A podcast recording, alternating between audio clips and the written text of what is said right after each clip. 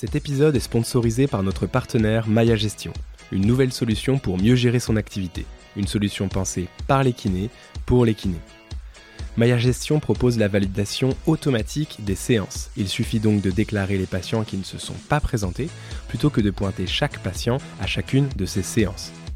Maya Gestion propose également la prise de rendez-vous en ligne par le patient et la synchronisation des dossiers patients avec votre agenda. Vous pouvez ainsi y accéder partout, tant que vous avez une connexion Internet, sur votre ordinateur, tablette ou téléphone. Maya propose également des indicateurs ou des alertes qui vous permettent de connaître vos paiements en attente ou les séances à facturer, les impayés en gros. Bref, c'est un outil idéal pour optimiser votre temps et celui de vos patients.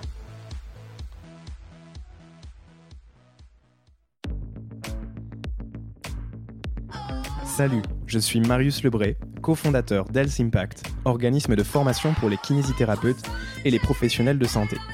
Avec Kinémania, je te propose de rencontrer des kinés ou des professionnels de santé qui ont un parcours un peu atypique et une vraie expertise. Je suis certain que mes invités vont t'inspirer et j'espère qu'ils t'apprendront énormément de choses. Bonne écoute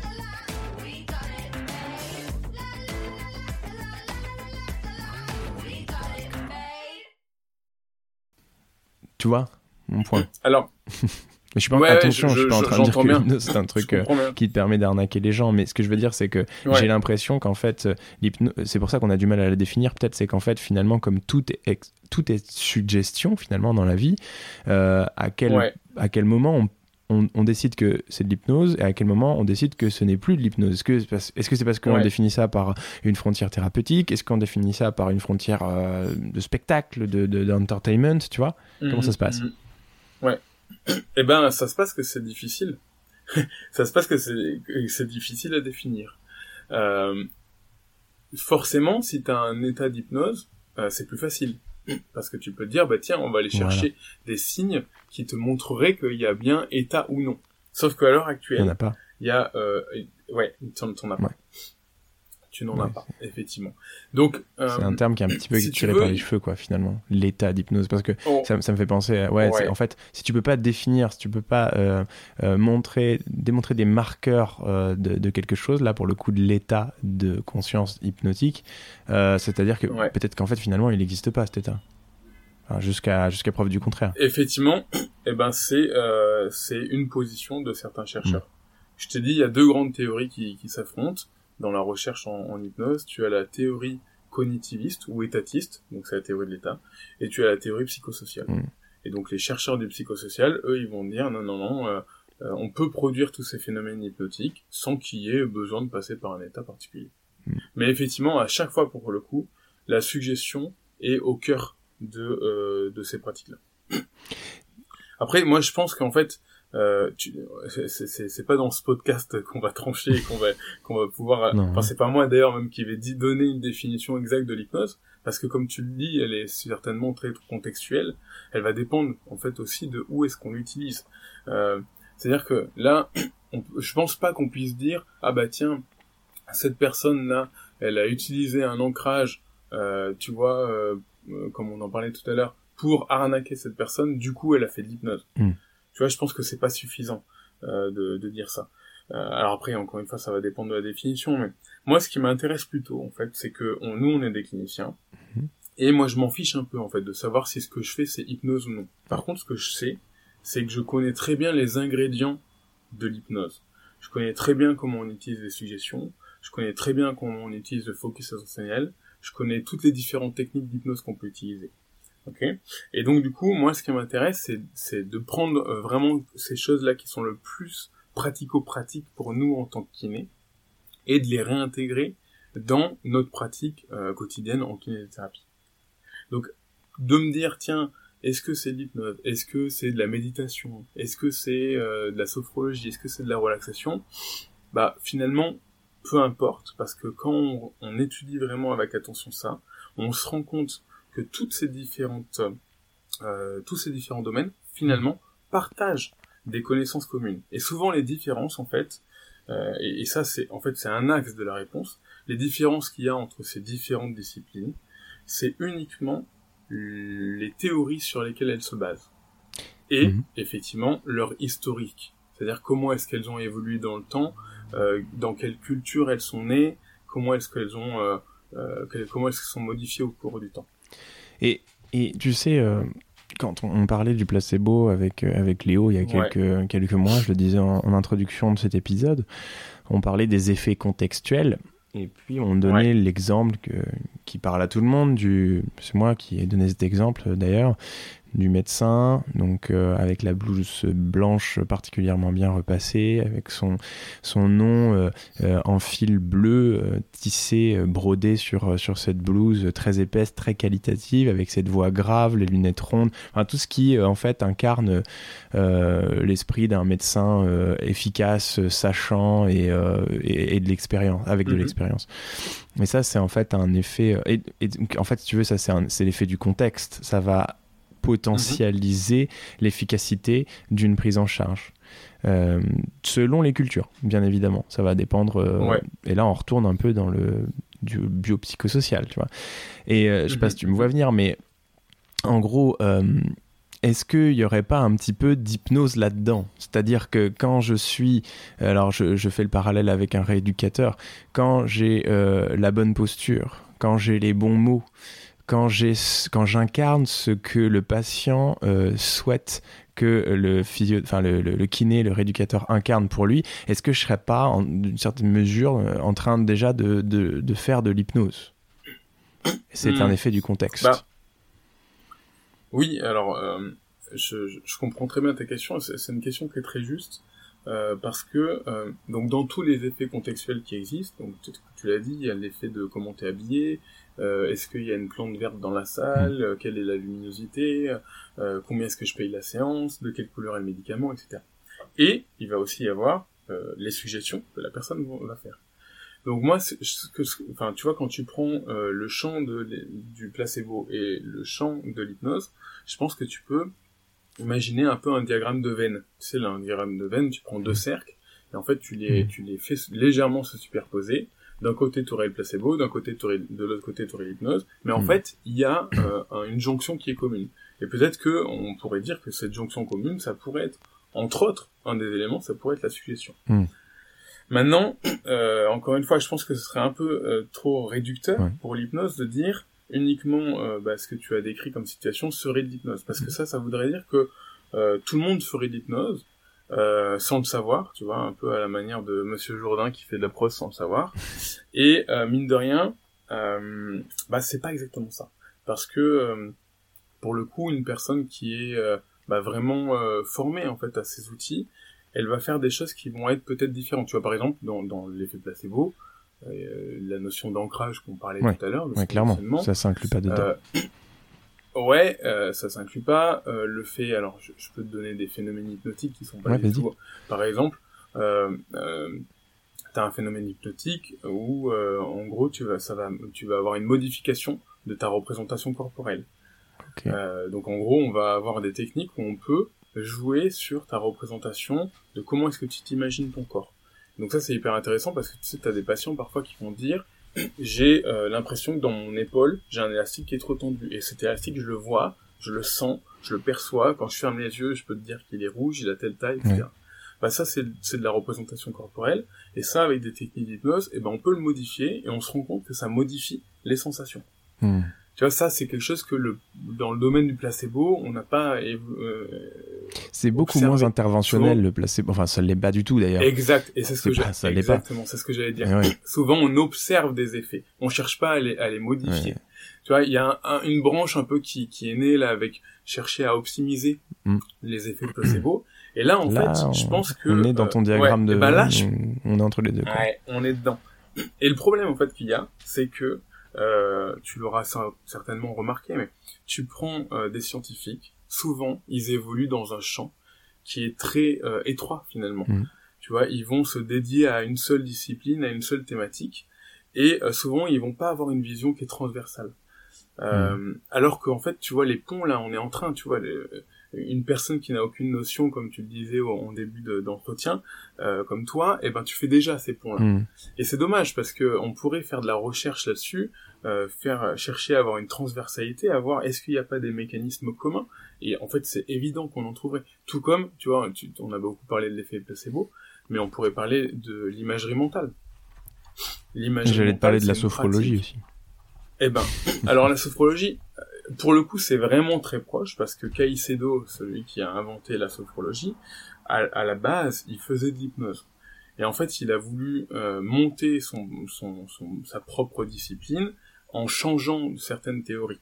Mais si tu veux, effectivement, euh, c'est quelqu'un qui fait de l'hypnose à la base, donc c'est normal qu'il y ait une, extrême similarité. Mm. Maintenant, il y a eu des évolutions, tu vois, la, la, sophrologie. Alors, je suis pas un expert là-dedans, mais souvent, ce qu'on voit, c'est que c'est une pratique qui est un peu plus scriptée. Euh, tu vas avoir, mmh. en fonction de pathologie, tu vas avoir des, des grands scripts à utiliser. Ah oui, d'accord. Ouais. serait... Et après, encore une fois, je te mmh. disais tout à l'heure, euh, ça va dépendre aussi des différences sur les théories. Tu vois, les théories de la sophrologie, on va te parler d'état, mais là, il y a des, il n'y a pas un seul état modifié de conscience, il y en a plusieurs t'as des états, euh, euh, bah, t'as l'état sophronique, etc., etc. Hmm. Et, et, et, comment, euh, je, je, passe du, du coq à l'âne, mais toi, là, aujourd'hui, tu pratiques l'hypnose dans le cadre de la rééducation, et tu l'as dit au début, tu es, tu es formateur. Comment t'en es venu à faire de l'hypnose dans ta pratique? T'es es diplômé depuis 2016, donc ça fait 5 ans que, tu pratiques. Euh, comment ça s'est passé? Tu as rencontré quelqu'un? T'as eu, as participé à une formation? Tu t'es formé tout seul? Comment ça s'est passé? Euh, eh ben En fait, euh, on va faire une boucle avec l'introduction quand j'ai euh, juste avant de, de, partir en Espagne mm. pour euh, débuter mes études de kiné là-bas, euh, j'étais, euh, j'avais eu mes résultats de concours qui étaient forcément qui étaient négatifs. Et à cette époque-là, en fait, avant de partir, je, je, suis allé voir un, une psychologue. Mm-hmm. Je suis allé voir une psychologue parce que j'avais quand même pas mal perdu confiance en moi et j'avais envie de me rebooster un peu avant d'arriver en Espagne. Mm-hmm. Et en fait, c'est comme ça que j'ai découvert l'hypnose. Moi, j'ai découvert l'hypnose en tant que patient. D'accord. Et euh, à, à, cette époque, ça, c'est vraiment un outil. Euh, avant, j'entendais des personnes dire ça. Moi, pour moi, ça a changé ma vie. Mhm. Euh, euh, et donc, j'ai découvert cet outil. Euh, je, je, me suis pris de passion pour ça. Je me suis, j'ai commencé à lire énormément. Et ce qui a été tout de suite flagrant, c'est que je me suis dit, mais en fait, c'est super chouette parce que ce truc-là que moi j'ai vu dans euh, une prise en charge psychothérapeutique, et ben en fait ça va pouvoir s'intégrer dans la kiné.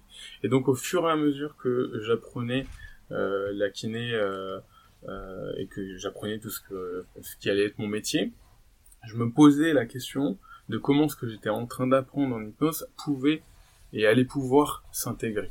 Mmh. Donc ça, ça a été, euh, je pense, un, un vrai atout euh, pour moi. Ce qui, je pense que c'est ça aussi qui m'a donné rapidement de la maturité dans la compréhension mmh. de l'outil, parce que tout de suite, je me suis posé la question comment ça allait pouvoir s'intégrer. Là où d'autres ont déjà, par exemple, comme des personnes qui viennent se former, parfois euh, un modèle, une manière de pratiquer, et parfois il faut changer un peu des mmh.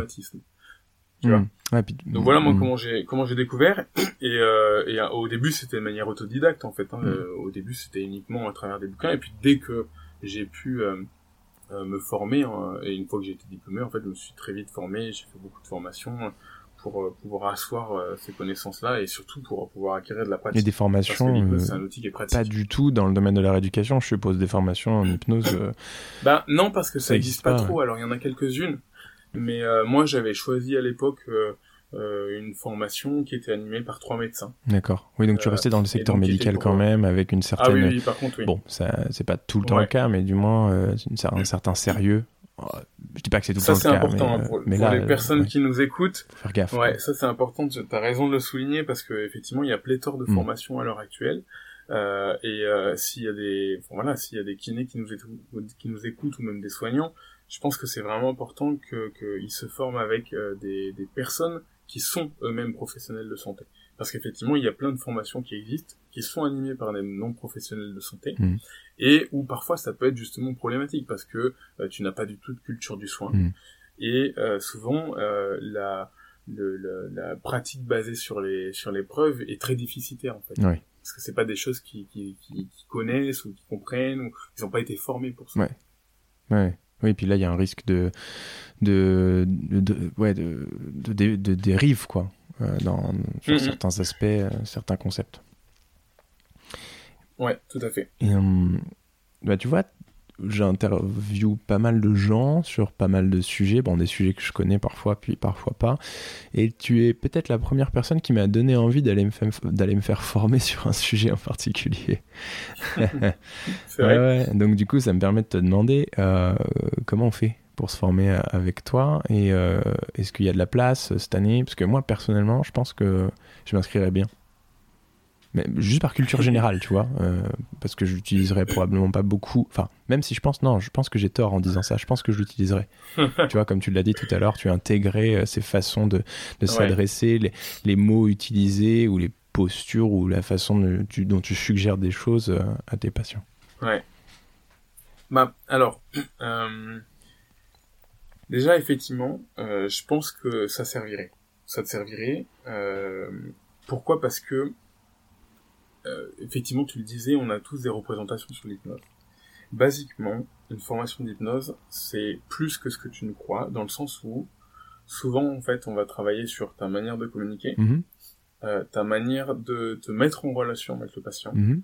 Donc, il y a des moments où tu vas être dans une position euh, plutôt haute, mhm. où tu vas donner de l'information et lui va la recevoir, mais tu as des moments où tu vas apprendre à te mettre dans des positions basses, où tu vas questionner en sachant que tu ne sais pas t'as des moments où tu vas être euh, sur un, mode relationnel d'égal à égal, et tout ça, ça va être utile de savoir s'en servir à certains moments précis de la, de la prise en charge.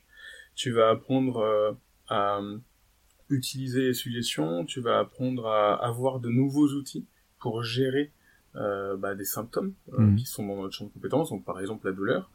Et tu vas avoir aussi des nouvelles stratégies pour influencer le contexte afin, par exemple, de euh, passer outre ou diminuer des facteurs psychosociaux qui pourraient être des freins dans ta prise en charge. Mhm. Euh, donc, bien entendu, je, je défends euh, entre guillemets ma chapelle. Après, pour ta paroisse, c'est normal, mais, mais, je pense que c'est intéressant. je, en, en, en, réalité, je défends pas l'hypnose en tant que telle parce que moi, je suis pas du tout dans du prosélytisme, et c'est pour ça que je le dis très souvent. En fait, je, je m'en fiche un peu en fait de dire est-ce que je fais de l'hypnose ou non. Euh, parce que euh, je dis souvent en fait on est des cliniciens donc euh, il faut aller piocher justement à droite et à gauche pour pour remplir notre boîte à outils au maximum. Et puis peu importe en fait le, le, le, type de discipline qu'on met dedans. Et surtout le problème aussi c'est que à force d'avoir des cadres qui sont trop rigides et eh ben on évolue que dans un en fait. On se prive d'en utiliser d'autres. Euh, donc maintenant, comment on fait pour se former? Euh, Donc déjà, il y a plein de formations qui existent, il n'y a pas que la mienne qui existe, bien entendu. Maintenant, si effectivement tu cherches ou euh, un éditeur euh, cherche une formation spécifique pour des kinésithérapeutes, effectivement, c'est ce que j'ai euh, ce que j'ai créé. Parce que moi, comme tu l'as dit tout à l'heure, je me suis formé avec des médecins. Et ce type de formation, c'est des formations où il y a plein de professionnels de santé différents, c'est très riche. Maintenant, il y a un inconvénient, c'est que souvent c'est difficile à mettre en application. En tout cas, moi, c'est ce que j'ai ressenti, parce que on ne parle pas en fait le même langage et on n'a pas les mêmes contextes thérapeutiques. C'est-à-dire qu'un contexte de médecin généraliste, d'infirmier ou de kiné, bah, c'est pas les mêmes. Et donc, du coup, moi, j'ai eu la volonté de créer une formation qui est vraiment spécifique pour des kinés ou même des ostéos, enfin des thérapeutes manuels, etc. Euh, où tout de suite, ben, on, on, est dans notre cadre de pratique à nous, qu'on connaît, et de voir comment ça s'intègre à l'intérieur de ça. Donc la formation, il y a, il alors il y a pas mal de dates, ça vous pouvez retrouver facilement euh, sur ton site. sur internet. Parce que là je suis sur ton site là. et tu fais 12 dates en 2022 c'est euh, ouais, il y, en a pas mal donc euh... là, je bah, disons que euh, pour l'instant comme tu l'as dit c'est un thème qui qui qui qui qui attise la curiosité et les retours sont je pense que voilà le bouche à oreille hmm. fonctionne les retours sont bons je suis je suis toujours touché d'entendre les personnes qui, qui, qui disent que qu'ils ont appris des choses et que ça a changé leur pratique. Donc euh, c'est trois jours, trois jours de formation. Et alors voilà, la formation, elle, alors non, c'est pas trois ah jours. en fait, il y a, c'est un format un peu particulier. Okay. En gros, c'est la formation complète, elle est en six jours. Ok. Et c'est deux fois trois ah jours. Ouais. En, en gros, le but, c'est qu'en en trois jours, tu acquiers le maximum d'outils. Mhm. Pendant entre un et deux mois, tu pratiques à fond avec ces trois jours. Donc en fait, ça veut dire qu'au bout de trois jours, tu as déjà plein d'outils de communication à mettre en place et des outils d'hypnose à utiliser. Donc tu vas pouvoir pratiquer. Et au bout de deux mois, tu reviens avec un peu d'expérience. Et là, en fait, on rajoute trois jours par-dessus en prenant en compte bah, quels ont été tes retours d'expérience. Est-ce que tu as eu des freins Si oui, quels sont-ils Et pour qu'on intègre en fait ça dans euh, le, reste des apprentissages. Ouais, excellent. Donc ça te permet, euh, ouais, c'est malin ça. Hein. C'est malin parce que les gens, ils arrivent avec euh, à la deuxième session avec des billes pour, euh, pour discuter, pour, euh, pour, des choses à modifier, des choses qu'ils n'ont pas comprises ou n'ont pas pu mettre en place. Et surtout, ils ont pratiqué, et comme tu dis, ils ont, du coup, il y a des choses où ils ont, sur lesquelles ils ont buté. Hmm. Et ça, moi, tu sais, c'est, c'est quelque chose qui est important pour moi parce que souvent, euh, tu, tu, je pense qu'on est, on est assez similaire là-dessus, on, on, se forme beaucoup. Puis parfois, tu fais une formation, et puis, bah, un mois plus tard, deux mois plus tard, trois mois plus tard, tu te rends compte que tu es retourné dans tes automatismes, tu te rends compte que tu as des questions qui surviennent par rapport à ce que tu as appris et que tu n'as pas de réponse. Et, là, le but, en fait, c'est j'ai vraiment voulu pallier à ça pour que justement il y ait la deuxième session qui arrive à ce moment-là euh, pour, pour, encore plus, en fait, euh, bah, euh, améliorer la pratique et que tu puisses évoquer là en début de, de deuxième session quels ont été tous tes freins pour qu'on puisse les, les résoudre ensemble. Ouais. Non, mais je pense que c'est la, la, meilleure des techniques. Ça demande un peu d'organisation, mais c'est top. Donc, si, en fait, je vois sur euh, donc le site internet, c'est théo-du6, chômei-du6, formation-du6, hypnose.fr. Ça fait beaucoup de tirer du 6, euh, mais ça marche. Euh, et là, il y a toutes les dates euh, que tu fais en 2022 et un peu en 2023 avec, avec les différents organismes de formation avec lesquels tu travailles. Donc, il y en a, il y en a trois ou quatre, je crois. Et là, chacun pourra choisir en fonction du lieu et de la date, sachant que euh, tu vas quand même en Guadeloupe et à La Réunion, c'est pas mal. ouais. Alors, si, si le Covid le Ouais, c'est lié l'utile à l'agréable, je vois. bah, y a, disons qu'il y, y, a de la demande aussi euh, là-bas, et, euh, et, effectivement, euh, euh, bah ouais, c'est des belles destinations. et pour conclure cette, cet épisode, Théo, parce que c'est un truc dont on, on a parlé au tout début, et c'est quand même fun d'en parler. Qu'est-ce qui se passe quand, quand on voit un spectacle pardon, d'hypnose à la télé? Non, mais c'est normal que je te pose cette question. Euh, est-ce que c'est des gens qui affabulent? Est-ce que c'est des complices qu'il y a dans le, dans le, dans le, dans le public. Moi, tu sais, je connais un peu le, le sommeil puisque j'ai, voilà, c'est mon domaine de, de recherche. Euh, j'ai fait ma, ma thèse de doctorat là-dessus, donc les maladies respiratoires surtout dans le sommeil, mais je connais un peu la neurologie du sommeil quand même. Et euh, on m'a toujours, euh, enfin, j'ai, j'ai, lu que bah, ces personnes qui s'évanouissaient par terre sur scène étaient en fait dans un état qui s'assimile ou qui s'apparente du moins à du sommeil paradoxal, par exemple. Est-ce que c'est vrai? Est-ce que c'est des bullshit? Euh, Dis-nous tout. Ouais. Hmm. Ça, c'est la question, pour que les personnes qui nous écoutent euh, restent jusqu'à la fin parce que souvent, ça, ça attise énormément la curiosité. T'as vu comment je suis un bon teaser hein eh, J'ai l'habitude, hein. ça, fait quasiment 20 épisodes maintenant. je, vois que t'es rompu J'attends qu'on me donne mon, ma place sur France Inter en tant que chroniqueur. là. D'ailleurs, si vous m'entendez, il euh, n'y a pas de souci. voilà, passe une annonce.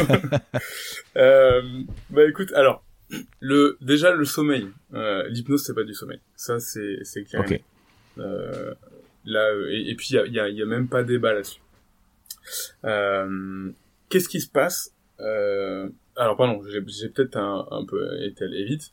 Euh, c'est pas du sommeil. Pourquoi? Parce que comme tu l'as compris dans la définition, même si on n'est pas d'accord avec état, il y a la notion de focus attentionnel. Quand tu dors, t'as pas de focus attentionnel. Hmm. Hein, tu peux, je peux venir te susurrer des, euh, des suggestions euh, pendant que tu, tu dors. rien suggérer à quelqu'un qui dort. Hein. Sinon, tu le réveilles. D'ailleurs, ouais, exactement. Ouais. Donc, euh, d'ailleurs, c'est une parenthèse, mais à, à l'heure actuelle, peut-être que tu en as entendu parler. D'ailleurs, on te propose de, de devenir bon dans une langue en écoutant pendant que tu dors euh, des leçons euh, d'anglais, d'espagnol, de je sais pas quoi. Euh, exact, voilà, tu l'as dit à ma place. Parfait. Euh, donc effectivement, ça ne fonctionne pas. Alors, qu'est-ce qui se passe quand il y a de l'hypnose de spectacle? Donc déjà, ce qu'il faut comprendre, c'est que les outils euh, utilisés dans l'hypnose de spectacle, donc principalement et tous les types de suggestions et techniques, peuvent être assez similaires à ce que l'on va faire dans du soin. Sauf que le contexte est très différent et l'objectif est très différent. Donc ça donne des choses qui, en, en termes visuels, sont différentes, mais on partage les mêmes techniques. Mhm. Maintenant, dans l'hypnose de spectacle, il n'y a pas que l'effet de l'hypnose. Pourquoi? Parce que quand tu vas dans un spectacle, eh bien, ce qui se produit, c'est que euh, déjà, Tu sais, il y a deux types de personnes qui vont y aller. Soit tu y vas en étant les bras croisés au fond de la salle en disant ouais de toute manière moi j'y crois pas, je monterai pas sur scène. Soit tu y vas en disant tiens chouette, j'espère que je vais être entre guillemets hypnotisé. Euh, j'ai vu que on pouvait me faire faire la poule, ça va être génial. Et puis tu vas entre potes et tu te dis je vais passer un bon moment. Donc déjà tu vois dans, les attentes il y a des choses différentes. Et ensuite ce qui se passe c'est que euh, quand tu vas te retrouver, si jamais tu te retrouves sur scène, bah tu vas te retrouver sur un, un, estrade avec euh, des spots lumineux. Il va y avoir peut-être une salle de 1000, 2000 personnes euh, devant toi. Et puis bah t'as l'hypnotiseur ici de spectacle qui va te dire bah fais le singe ah ouais. Et euh, à ce moment-là, ah, c'est bah, le facteur déterminant. C'est que, c'est ça. Eh ben oui. En, gros, ce qui se passe là, c'est que soit tu fais le singe, ok, très bien, et ça fait rire tout le monde. Soit tu le fais pas, mais il faut trouver quelque chose de plus euh, drôle à faire devant 2000 personnes. Ouais, mais. Tu vois, donc déjà là, ici, t'as une pression sociale qui est très forte. ok. Euh, t'as la, la, la, pression de la scène aussi. Ah ouais. Pression du mec qui est face de toi. Ah, exact. Et puis cette scène, elle peut te porter aussi. Euh, tu sais, c'est pas pour rien que depuis euh, très longtemps, le théâtre est vu comme une catharsis au niveau émotionnel.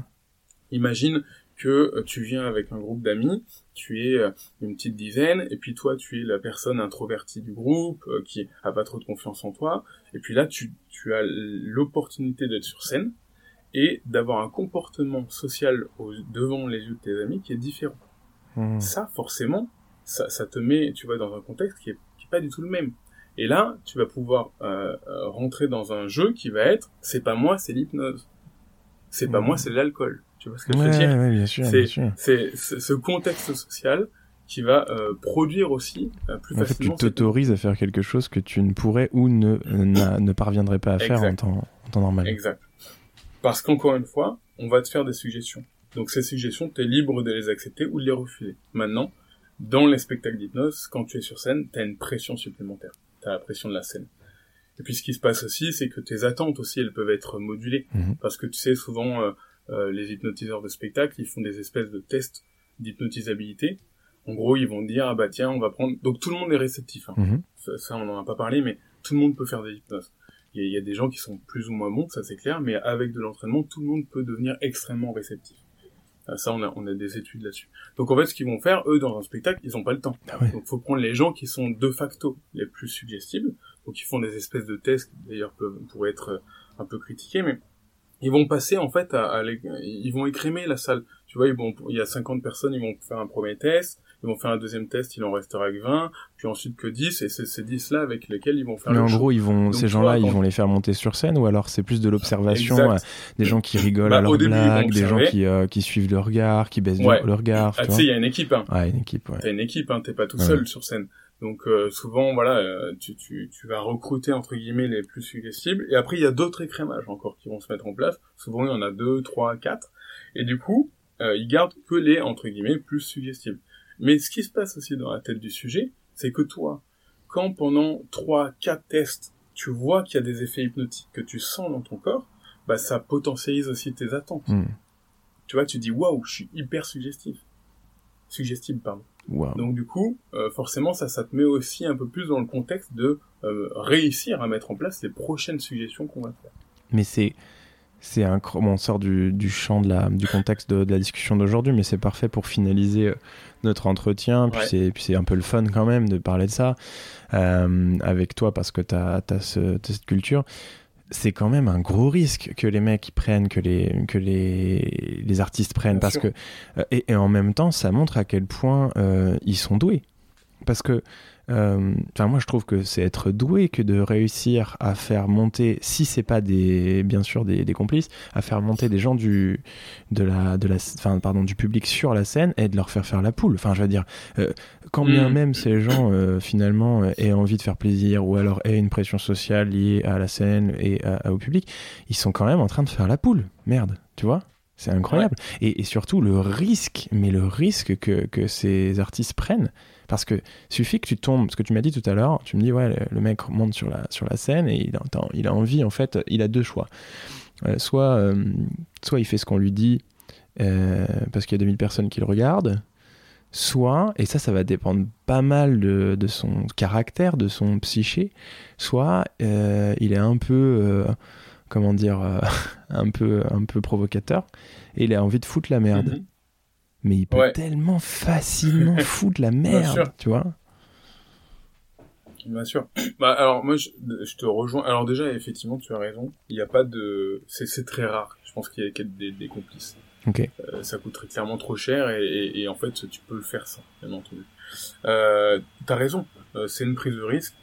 C'est indéniable. Hein. Les personnes qui font de l'hypnose de spectacle, c'est euh, c'est une performance. Ouais. On peut pas leur retirer Clairement. ça. Après c'est une performance qui est extrêmement critiquable. euh, parce que tu sais, il y a plein de gens qui vont à des spectacles et qui finissent en thérapie. Bien après. sûr. Ah bon? Euh, Parce que ah oui bah bien sûr.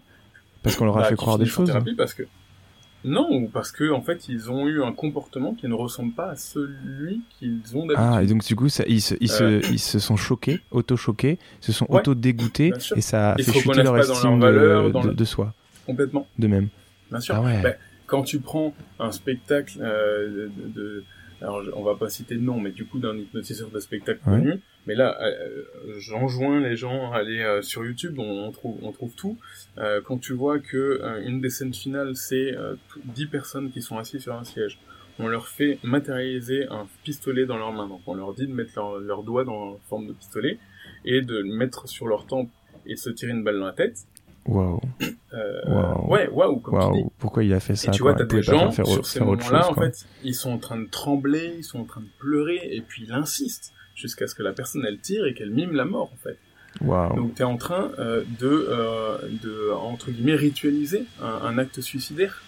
Euh, cette personne, tu la connais pas. Imagine qu'elle a des idées suicidaires. Ah, c'est plus que critiquable, en fait, c'est c'est que- euh, c'est judiciable. Judicia... On dit quoi? Judiciable, judiciarisable, je sais plus. Préjudiciable. Ouais, mais tu sais, on peut, on peut aller en justice avec ça. Ah oui, ah oui, oui, bien sûr. Judiciable. Bien sûr. Ouais. Bah ouais, c'est donc euh, c'est ça qui peut être compliqué. Alors c'est pas tout le temps comme ça, bien entendu, mais c'est- c'est en fait le problème souvent ce qui se pose avec l'hypnose de spectacle, c'est faire rire au détriment d'eux. Ouais. Tu vois, je pense que tu ça, pourrais créer, peut-être que ça existe, mais en tout cas j'en ai pas vu beaucoup des, des spectacles d'hypnose où tu fais rire, mais pas au détriment Ouais, de qui sont plus bienveillants. quoi. Tu peux faire faire des choses sans que la- l'assemblée se foute euh, Ouais. de, leur, de, de, de la gueule du mec Mais qui est sur euh, la scène. Ça c'est moins Et démonstratif. c'est moins et ça marche moins parce que c'est Et donc ça que, fait moins bah, le show. malheureusement bon, bah, les réseaux sociaux c'est un, un bon exemple ce qu'on aime bien malheureusement Ouais. euh, ça ça flatte ça flatte le, le cerveau euh, c'est se foutre de la gueule de, de quelqu'un quoi on a tous regardé les les vidéos de compilation de fail de des gens qui tombent tu vois qui tombent et ça pourquoi Ouais, on aime bah bien oui. regarder ça? Parce que c'est euh, je sais pas c'est notre cerveau euh, reptilien j'en sais rien mais il y a un truc quoi pourquoi on aime bien regarder les gens se péter la gueule? C'est pas normal enfin je veux dire en tout état de cause, c'est Ouais. pas quelque chose euh, de bien. Et là, c'est un peu la même chose. On aime bien se, bah, on se moque d'une Ouais, personne qui va faire la poule, quoi. Bien sûr. Et tu vois, tu disais, euh, ils prennent des risques parce que le- la personne qui veut euh, foutre la merde dans le spectacle, comme tu disais, euh, bah oui, mais en fait, c'est un risque qui est mesuré parce qu'ils sont très bons. Oui. Et euh, bah cette personne, il suffira juste de la renvoyer dans le public Ouais. en leur disant qu'elle n'a pas été suffi enfin, elle n'est pas suffisamment hypnotisable. Euh, tu sais quand ils font les écrémages. Ou même, alors s'ils veulent le faire, ils vont devenir très très dirigistes Ah, euh, Ah très directifs dans leurs suggestions. En fait, quand tu regardes l'hypnose de spectacle, et ça c'est un truc qui, qui, qui est beaucoup utilisé, c'est des suggestions qui sont très directes, ou justement qui donnent l'impression que moi, en tant qu'hypnotiseur, j'ai un, un pouvoir particulier et que je vais prendre le contrôle de toi. Et ça, ça passe par de la suggestion directe, donc avec des, des, des suggestions qui sont souvent l'impératif. Et par-dessus, tu vas avoir des éléments contextuels qui vont te forcer à faire ça. Par exemple, quand la personne, elle dit dors, ok, Mhm. bien entendu, la personne, elle va pas dormir, elle va mimer le comportement de quelqu'un qui Mhm. dort, mais elle dort pas. Et ben, tu, si on te dit en même temps que euh, on te dit dors et que on pose une main sur ta nuque en te baissant la tête, parce que c'est ça qui est produit. Euh, Il y a, c'est un truc, c'est un peu une intrusion. ouais, ouais, clairement, pas l'habitude qu'on te touche au niveau de la nuque, qu'on te fasse ça, donc t'as de la surprise aussi. Il y a deux solutions. Il y a deux solutions à ce moment-là. Soit tu te débats, tu regardes la, la- tu regardes le, le- l'artiste avec des yeux un peu inquisiteurs et t'es, et t'es pas, t'es pas, t'es pas heureux de ce qui vient de se passer parce qu'on, tu le connais pas, il vient de te toucher la nuque, c'est quand même un endroit un peu, un peu intime. Soit tu, euh, tu te soumets Et, en- devant ouais, 2000 et en personnes baissant en baissant la tête. Et Exact. là, Et c'est plutôt, parti. plutôt souvent ça et ça, c'est, c'est quand Ouais. même, euh, c'est quand même un peu dégueulasse comme comportement. Enfin, je, je, ouais, tu vois, euh, c'est, c'est, mais c'est vrai, hein, quand tu réfléchis à ce qui se fait en, en hypnose de spectacle, c'est, euh, c'est très très critiquable, même pire que ça. Enfin, quand, quand il réfléchit bien, maintenant qu'on en parle, c'est très particulier, effectivement. Et évidemment, loin de, moi de, faire le lien entre ce que toi et, d'autres font et l'hypnose de spectacle, malheureusement, c'est peut-être un, souci d'ailleurs, vous partagez le, le, même, le même nom, puisqu'on parle d'hypnose. Bah, il y a des gens qui pensent à, changer le terme d'ailleurs dans le. Oui, mais ça serait. Est-ce que alors, euh, je, suppose que c'est peut-être une bonne idée, mais euh, est-ce que vous, ne perdriez pas euh, Enfin, les gens parfois ont bah, envie d'aller voir quelqu'un qui fait de l'hypnose parce que c'est mhm. l'image populaire, tu vois, et ils y croient entre guillemets. Et c'est important aussi de croire à ce qu'on fait pour que ça soit efficace. Vraiment, hein, c'est vraiment important. Bah, c'est pour ça que quand on garde le nom, euh, ça nécessite souvent en fait d'en parler un peu de cet outil, de, hmm. l'expliquer aux patients, d'expliquer ce qu'on va faire. Tu vois par exemple, euh, nous dans les techniques en tant, en tant que donc là je te parle en tant qu'iné ou professionnel de santé. En tout cas moi le point de vue que je défends, c'est d'utiliser justement euh, des suggestions qui sont plutôt permissives hmm. pour donner encore une fois la sensation et c'est ce qui se passe hein, que le patient est en contrôle en fait hmm. et que c'est lui qui produit les phénomènes. Dans, dans, tous les cas, en fait, c'est la personne, c'est le sujet qui produit les phénomènes. Mais dans l'hypnose de spectacle, on te fait croire que c'est l'hypnotiseur qui produit le phénomène. Parce que justement, il y a un intérêt au niveau du spectacle et de la démonstrativité. Nous, euh, en hypnose euh, thérapeutique, clinique, ce qu'on fait, c'est qu'effectivement, on utilise des suggestions, des techniques qui font, euh, pour de vrai, ressentir à la personne que c'est elle qui est en contrôle mmh. de ce qui se passe, que c'est elle qui produit ce qui est en train d'être ressenti par elle, et on est aussi bah, très attentif forcément au contexte qu'on va venir poser. Et il s'agit pas justement d'être euh, directif, de faire forcer euh, les gens à faire certaines choses euh, ou d'avoir des comportements qui ne seraient pas du tout en phase avec un cadre thérapeutique. Ok, et eh ben, je pense que c'était riche comme, euh, comme échange, euh, Théo. On a fait euh, pas mal le tour, du moins même si c'est toujours un peu un vernis quand on fait quand on quand on fait un épisode de, de podcast comme ça, puisque c'est pas pour rien que tu peux t'inscrire à une formation qui va durer deux fois trois jours avec de la mise en pratique entre deux. Donc évidemment, c'est pour vous donner un peu soit de la culture générale sur le sujet, soit soit vous donner goût éventuellement à aller un peu plus loin, que ça soit en vous formant ou en vous en lisant éventuellement. Est-ce que tu as des ouvrages qui mhm. pourrait être euh, euh, suggéré euh, aux auditeurs Alors c'est toujours difficile de suggérer des, livres parce que je pense qu'un livre ça répond à, un contexte particulier, mhm. à des questions que qu'on se pose. En tout cas, alors un livre qui n'est pas juste sur l'hypnose, mais qui est sur la communication de manière large et que je recommande à tout le monde. Je pense que n'importe quel soignant devrait avoir lu ce livre. C'est Écouter, parler de points soignés de Philippe Haïm, A-I-M. Mhm. Euh, c'est un, vraiment un superbe livre sur la communication. Euh, et euh, ensuite, des, livres d'hypnose, ah, il en existe plein. je, je t'avoue, je ne saurais pas quoi recommander parce que c'est des livres qui sont souvent avec un abord très spécifique. Mmh. Tiens, il y en a un auquel je pense qui s'appelle, euh, c'est pas sur l'hypnose, mais Petit traité de manipulation à l'usage des honnêtes gens. On a parlé de manipulation et ça, ça peut être intéressant. Mhm. De euh, Joule et Beauvois. Je sais pas si tu connais, c'est un, livre qui est top. Le, de, un livre de psychologie sociale. Alors je connaissais le titre, ouais. L'auteur, je ne le connais pas. Mais... Ah, ça, il faut le lire parce que ça permet justement de, de comprendre un peu bah, que tout est manipulation et de comprendre euh, ces différentes techniques. C'est un petit livre ou c'est un gros bouquin?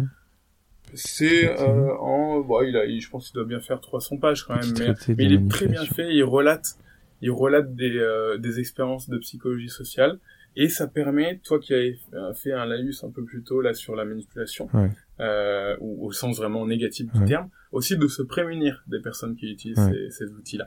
Donc euh, c'est assez chouette. Et après, bah tout de suite. Ouais, bah très bien, t'achètes, t'achètes, t'as raison, c'est un bon livre. euh, après, sinon, sur l'hypnose en tant que telle, euh, bah en fait euh, allez sur PubMed, allez lire, allez lire de la littérature. Euh, si ça intéresse les gens sur mon site, j'ai je, j'offre un, un extrait d'une demi-heure de la formation mmh. et cet extrait en fait il, il, il parle de bah, ce qu'est l'hypnose, les différentes théories qui existent, les phénomènes, euh, enfin il reprend un peu plus en profondeur ce qu'on a évoqué euh, un peu plus tôt. Donc ça, je pense que ça peut être une bonne base, surtout parce que sur les diapos, euh, j'ai référencé euh, plusieurs publications et, et à mon avis, c'est des publications qui peuvent être à la base de, de, des lectures. Ok. Merci beaucoup euh, Théo pour ton temps et tu vois ça fait une heure euh, plus de 10 minutes, une heure euh, et 14 minutes que l'on parle donc tu auras la chance de figurer dans deux épisodes.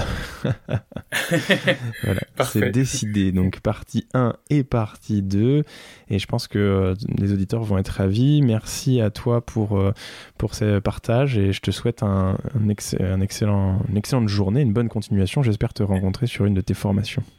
Eh ben, avec plaisir, Marius. Merci beaucoup. C'était très chouette. À très bientôt. Au revoir. Bravo. Tu as écouté cet épisode jusqu'au bout. Si tu as aimé le contenu de cet épisode, merci de le partager à au moins deux de tes confrères, de t'abonner et de mettre une note 5 étoiles sur la plateforme que tu utilises pour nous écouter. C'est hyper important pour nous. Si tu t'intéresses à la formation continue, n'hésite pas à aller faire un tour sur www.health-impact.fr. Tu y trouveras des cours de qualité avec des cliniciens chercheurs dans plusieurs champs de la kinésithérapie. D'ici là, rendez-vous au prochain épisode.